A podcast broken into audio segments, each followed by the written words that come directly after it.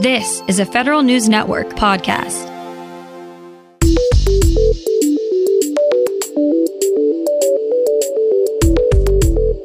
Coming up on today's Federal Newscast, certain EPA workers are trying to figure out why they're being denied telework opportunities.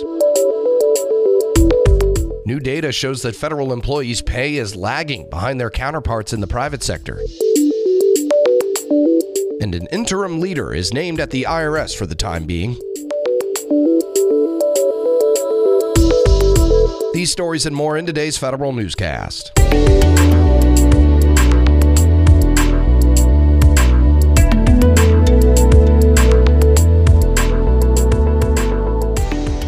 Welcome to today's episode of the Federal Newscast. I'm Eric White. The American Federation of Government Employees files suit against the EPA over remote work policies.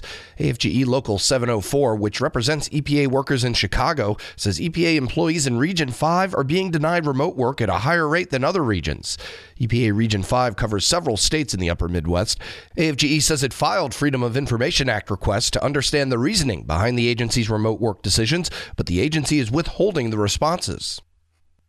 Federal employees are seeing a growing gap in salary compared with the private sector. Federal News Network's Drew Friedman reports. New data from the Federal Salary Council shows that feds earn about 24% less on average than their private sector counterparts. That's higher than the pay gap of about 22.5% in 2021. In response, the National Treasury Employees Union is calling for a higher pay raise for feds in 2023 of 5.1%. That's 0.5% higher than the White House's federal pay raise request of 4.6%. Drew Friedman, Federal News Network. Over 50 organizations call on Congress to prevent the possible return of Schedule F. In a letter to top House and Senate officials, the groups urged them to pass language in a bill to block any further Schedule F type policy. The House has passed the Preventing a Patronage System Act, a bill aiming to prevent Schedule F, and the Senate has introduced companion legislation.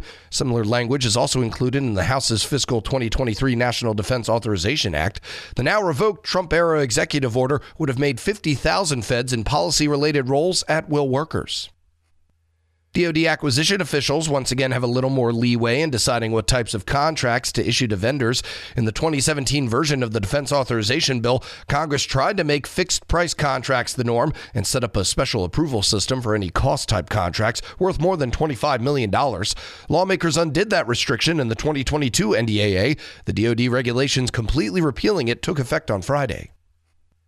Newly released details from an Inspector General report show the Homeland Security Department's Intelligence and Analysis Branch compiled extensive dossiers on American citizens who took part in the Black Lives Matter protests in Portland, Oregon two years ago. The baseball cards, as DHS officials called them, culled personal details from social media, public records, and other sources in an effort to figure out who was masterminding the protests. The IG says the practice went well beyond DHS's usual practice of building those dossiers only for people with connections to domestic terrorism. The report says the volume of new reports overwhelmed DHS staff. Several objected to the new process, and numerous employees left the agency because of burnout. The Biden administration chose a 36 year career veteran as the acting commissioner of the IRS starting November 12th. Douglas O'Donnell will take over for current Commissioner Charles Rettig when his term ends in 13 days. O'Donnell currently is the Deputy Commissioner for Services and Enforcement. Prior to that role, he served as the Commissioner of the IRS Large Business and International Division for nearly six years. O'Donnell started his career as a revenue agent in 1986. Rettig has been IRS commissioner for five years and led the tax agency through the pandemic, where the IRS sent out $931 billion in relief payments. The Veterans Affairs Department announces three new funding opportunities to help homeless veterans. The Supportive Services for Veteran Families program will work to quickly rehouse veterans and their families, as well as help prevent the imminent loss of a veteran's home. VA is also funding two other grant opportunities through their grant and per diem program. These provide veterans with transitional housing and case management. At a media roundtable event on Thursday, VA officials said that they are on track to meet their goal of finding permanent housing for 38,000 homeless veterans, and they believe they will exceed the goal.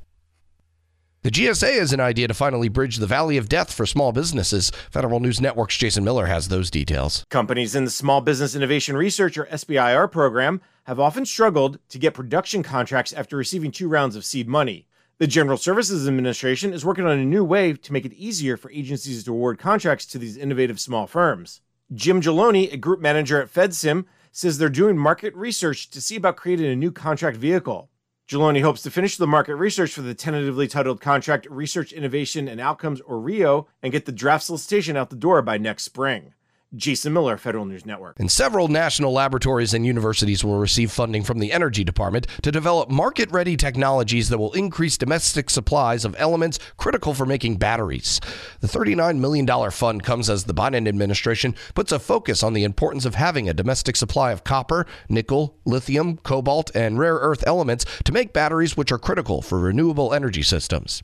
The Energy Department's Advanced Research Projects Agency and Mining Innovations for Negative Emissions Resource Recovery Program will oversee these projects.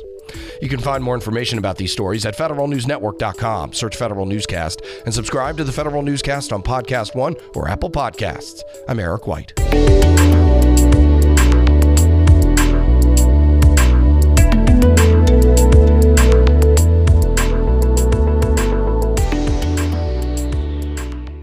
Reconnect with a carpool or vanpool. Even if you're commuting just a few days a week, Commuter Connections can match you with others that live and work near or at the same place as you. Prefer taking the bus or train? There's never been a better time to reconnect with transit. Plus, you have the added comfort of knowing Guaranteed Ride Home is there for any unexpected emergency for free. For more options, visit commuterconnections.org or call 1 800 745 RIDE. Some restrictions apply.